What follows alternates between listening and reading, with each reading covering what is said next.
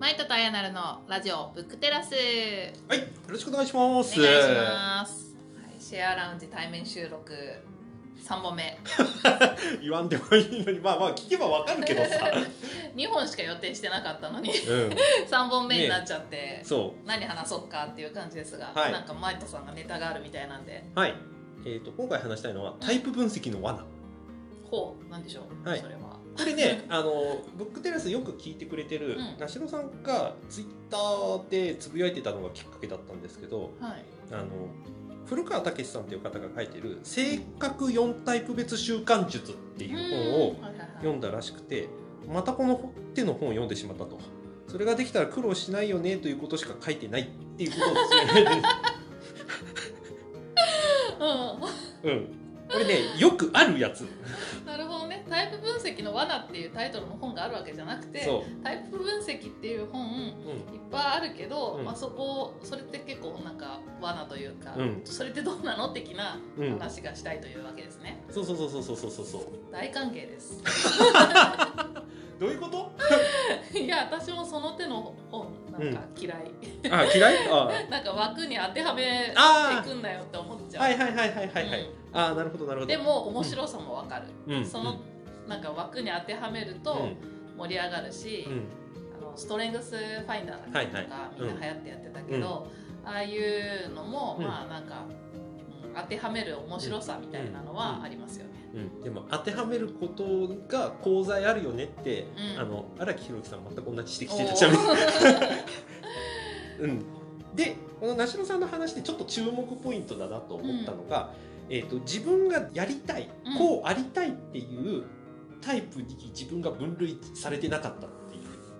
あなるほど、うん。はいはい。はいだから何々がしたかった人生だったみたいな感じで要するに、つらい。うん、で自分のやっぱりタイプ分析してみると、う自分ができたらいいのにとかうん。こうありたいみたいなのが対角線上にあったりするんだよね。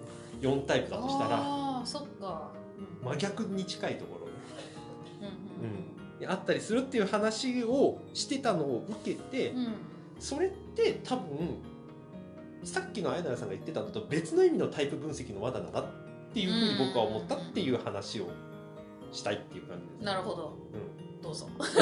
すいません違う方に走りあいやいやいやいややいやいや。結局その話もしたいと思ってたからちょうどよかった、うん。うん。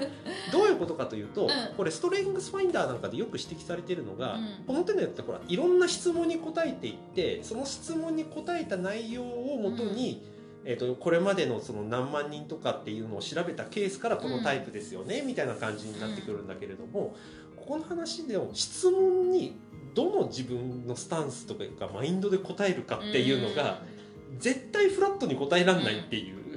うん。わかる。そうそう。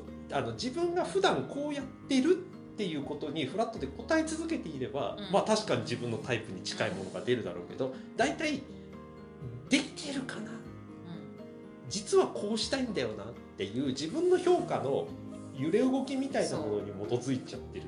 そうでそれで言うとさデータもそういうのも蓄積なわけじゃん、ってそういうのもあってなんか、うん。私はそんなに信用できないなって思っちゃう、うん。うん。でもさここでもう一つポイントなのが、うん。さっきのしろさんがポツッと言ってたこういうことができたかった人生だ。うん。じゃあ憧れとかこうありたいなっていうので質問答えても多分ねそのタイプにならない可能性があるうん。面白いね。の自分を偽ってもうん。うんその偽ったはずの自分の偽り方が間違ってるっていう結果が出るっていう、う。うん。ん、ケースは結構よく見かける、うん。だからストレングスファインダーもそうだしこの手のタイプ分析をした時に実際に出てきた結果を見てどこまでフィットしてるかなっていうもう一回自分に確認をしないと、うん。大体この手のタイプ分析っていうのはそれっぽく見えてしまう全てが。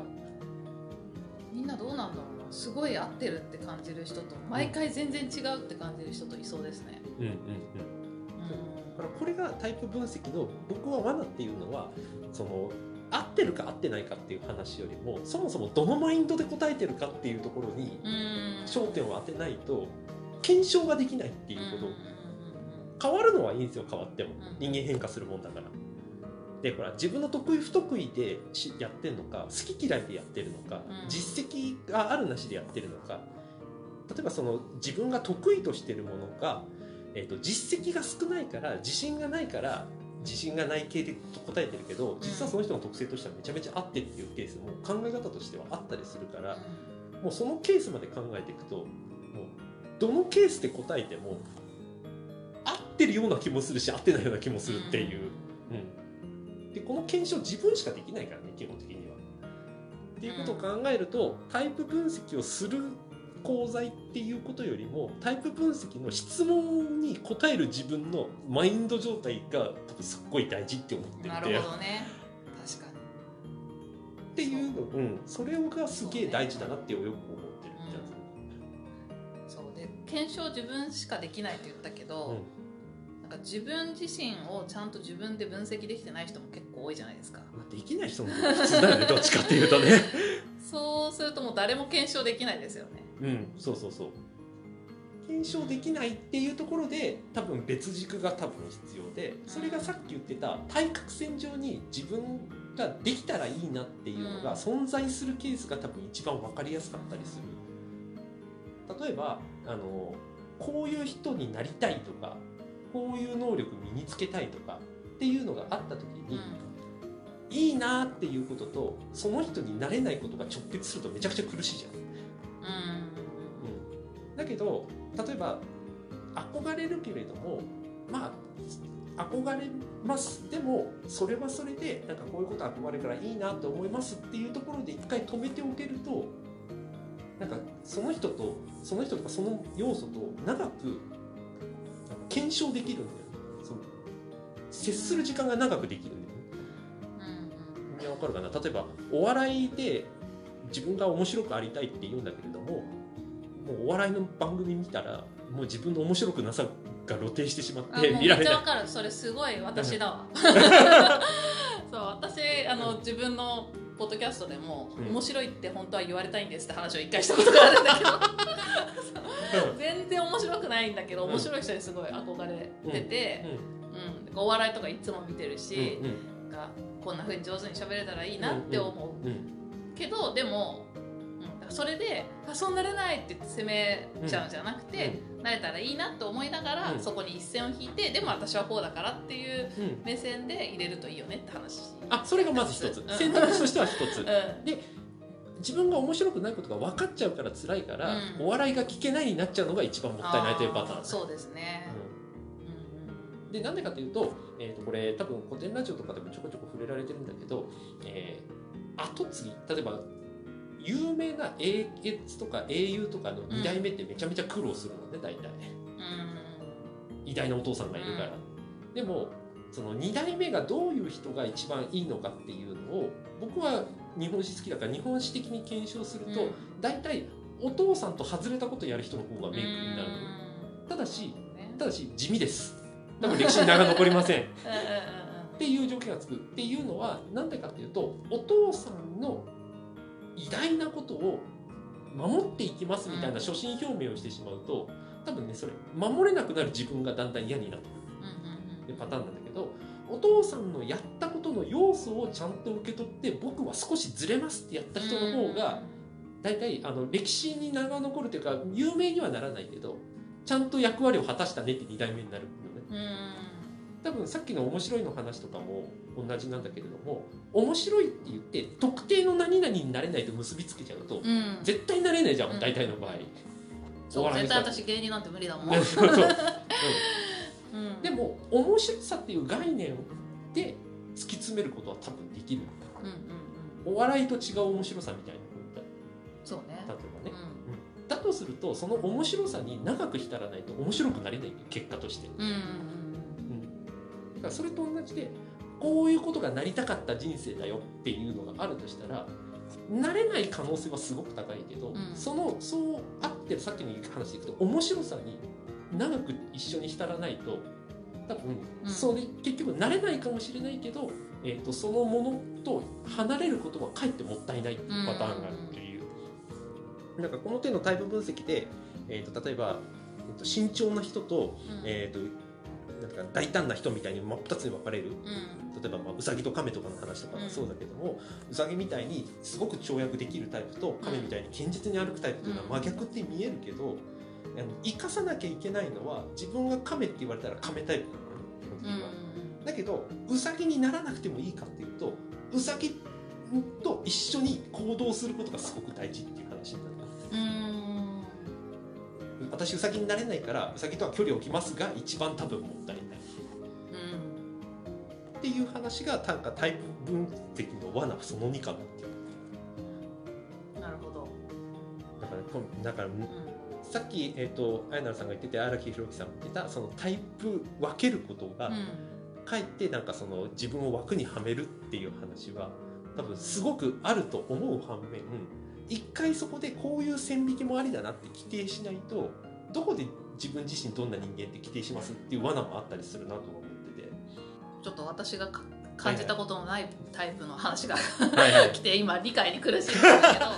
えっとつまり今マイトさんがしてたのは、うん。その ABCD ってあってあなたうん。は A タイプですよって言われちゃったけど、私は本当は C になりたいのにっていう人うんへのメッセージみたいなことですか、うん、みたいなこと。まあ僕も人のこと僕もだからそれすごく意識があるからこうありたかったっていうのがむちゃくちゃたくさんあるタイプだから、あじゃああのタイプ分析をやると、そうやってショックを受ける人うん。が結構いるんじゃないかっていうそうそうそうそうそうそうそう。なるほどね。なんか私はなんかうん私 A かな？あやっぱ A だったわっていうことが多いのと、うんうん。なんか B だったとしても、うなんかあ B だったか。A っぽいけどな。まあ B の要素もあるか。へえぐらいのスタンスだから、うん。うん。ちょっと今まずその前提なを理解するのにはいはいはいはい。はいはいってなったんだけど、はい。じゃあ結構人によってはそれをやることによって、あまた C みたいな結果が出ちゃったみたいな、うん。あれなん ABC 逆になっちゃった。いやいいいけど。いいんだけど。A みたいな結果が出ちゃった、うん。私は C になりたいのにみたいなことで、うん。ショックを受ける人が結構いるから、うんまあそこにショックを受けないでこういうふうに受け入れることが大事だよねっていうう話だったわけですよね。んうん、そこに関してはそうって感じうーんなるほど。うん、そうだよ。そんなの気にしちゃダメだよ。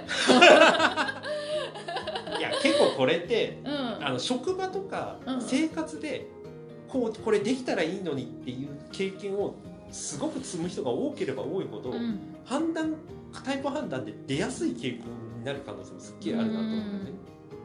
うーん。なるほどね。うん。まあでもその上でさっきちょっと、さっきの結論に戻ると、はいはい。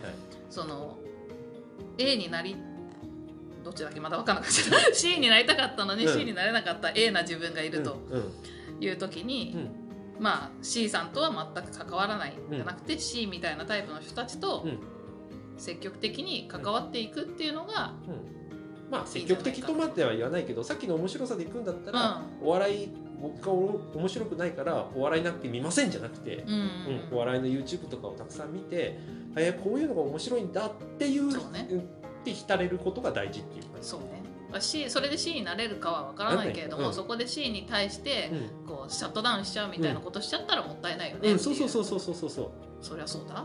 うん。でも意外と、ん。ほら慣れないものを見てって見たらまたやっぱり私面白くないなと思って、うん。っていうふうになるケースやっぱり憧れが強くなればなるほどすごく出てきちゃうからですよねあー確かにそういう人いるうんかもしれないですね、うん。特にあの学生時代とかでお面白い友人とかがいて自分全然面白くないとかっていう経験した人とか多分すんげえあると思う。なんか陰キャ陽キャのさ。あそうそうそうそうそうそう。そうね。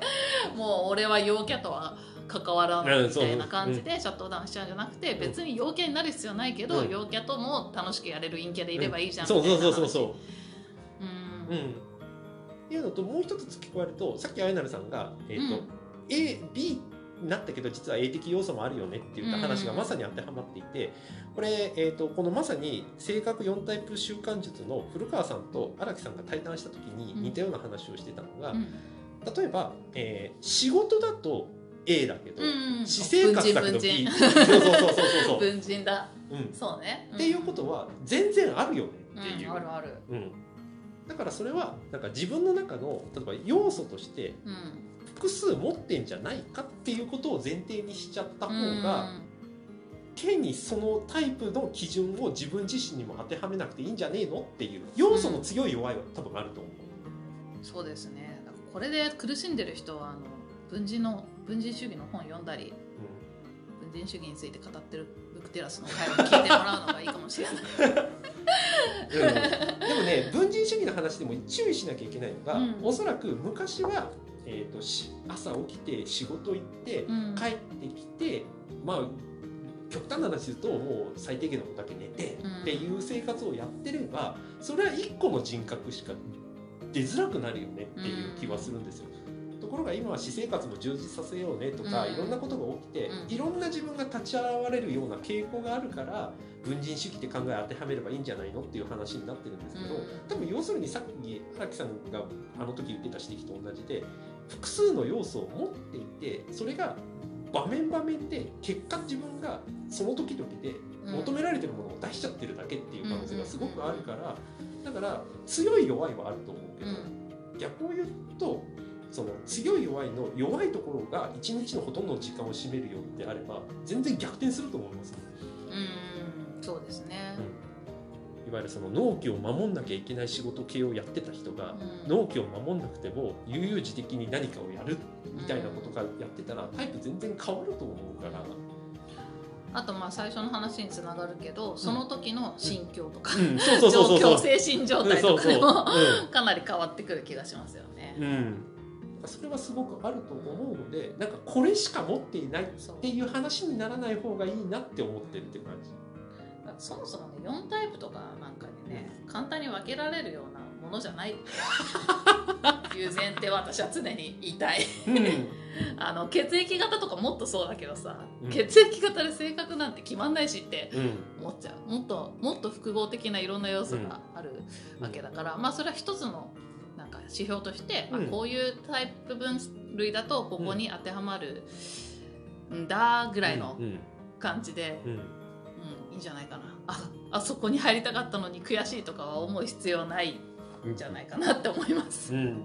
まあだからそれもあるしうん。あのこうなりたかったのにとかこうなりたいなっていう思いもそれはそれですっげえ大事だなと思ったりするので、まあそうかそうね。うんうんそことほら自分がそうなれないとか、うん。届かないとかっていうのをイコールで結びつけちゃうと、うん。もう接することすら苦痛になっちゃうから、うんうんうん。別にそんなつもり誰もないからねそういう意味で言うとね。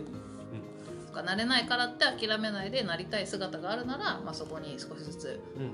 近づいていくようなことができればいいんじゃないっていうそうそうそう。あのブックテラスで僕前話したかと思うんですけど、昔年間300冊読めなかった時期があったんですよ、で読めなくてどうしようかって言った時に僕あの漫画を山ほど読んで、うん強引に300冊うん。達したことがあったんですね、そしたらその後スムーズに冊数が重ねられるようになった、あれの要因ってあの最近ちょっといろんなところで喋ってるんですけどうん。300冊読破の中身が300冊読んだ本全部ちゃんと読み切ったっていう300冊でありたいっていうのが多う分ね、ん。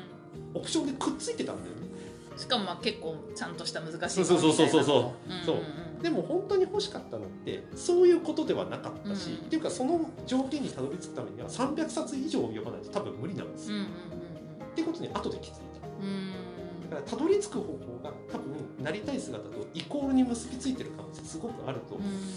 そこ以外あるかもよっていうんうんうんうのはよく思う、うんね。最近ちょっとしたね工夫とかそうそあの条件変えるだけでううん近づけるっていうことを達成できるってことはあるので、うんうんそう思います気楽に行こうよっていうですよ。主婦が語ってる現在専業主婦やらせてもらってます。はいということをちょっと喋りたかったっていう、はい、タイプ分析の罠のお話でしたはい。いや面白かったです。よかったナイストピック。よかった柳城さんもねい。つも聞いてくださってるということで、ありがとうございます。はいありがとうございます。自信持って生きてください。そんな話だったっけ？いやそんな話なのかもしれない。はい。というわけでじゃあ本日のブックテラスここまで。皆さんありがとうございました。ありがとうございました。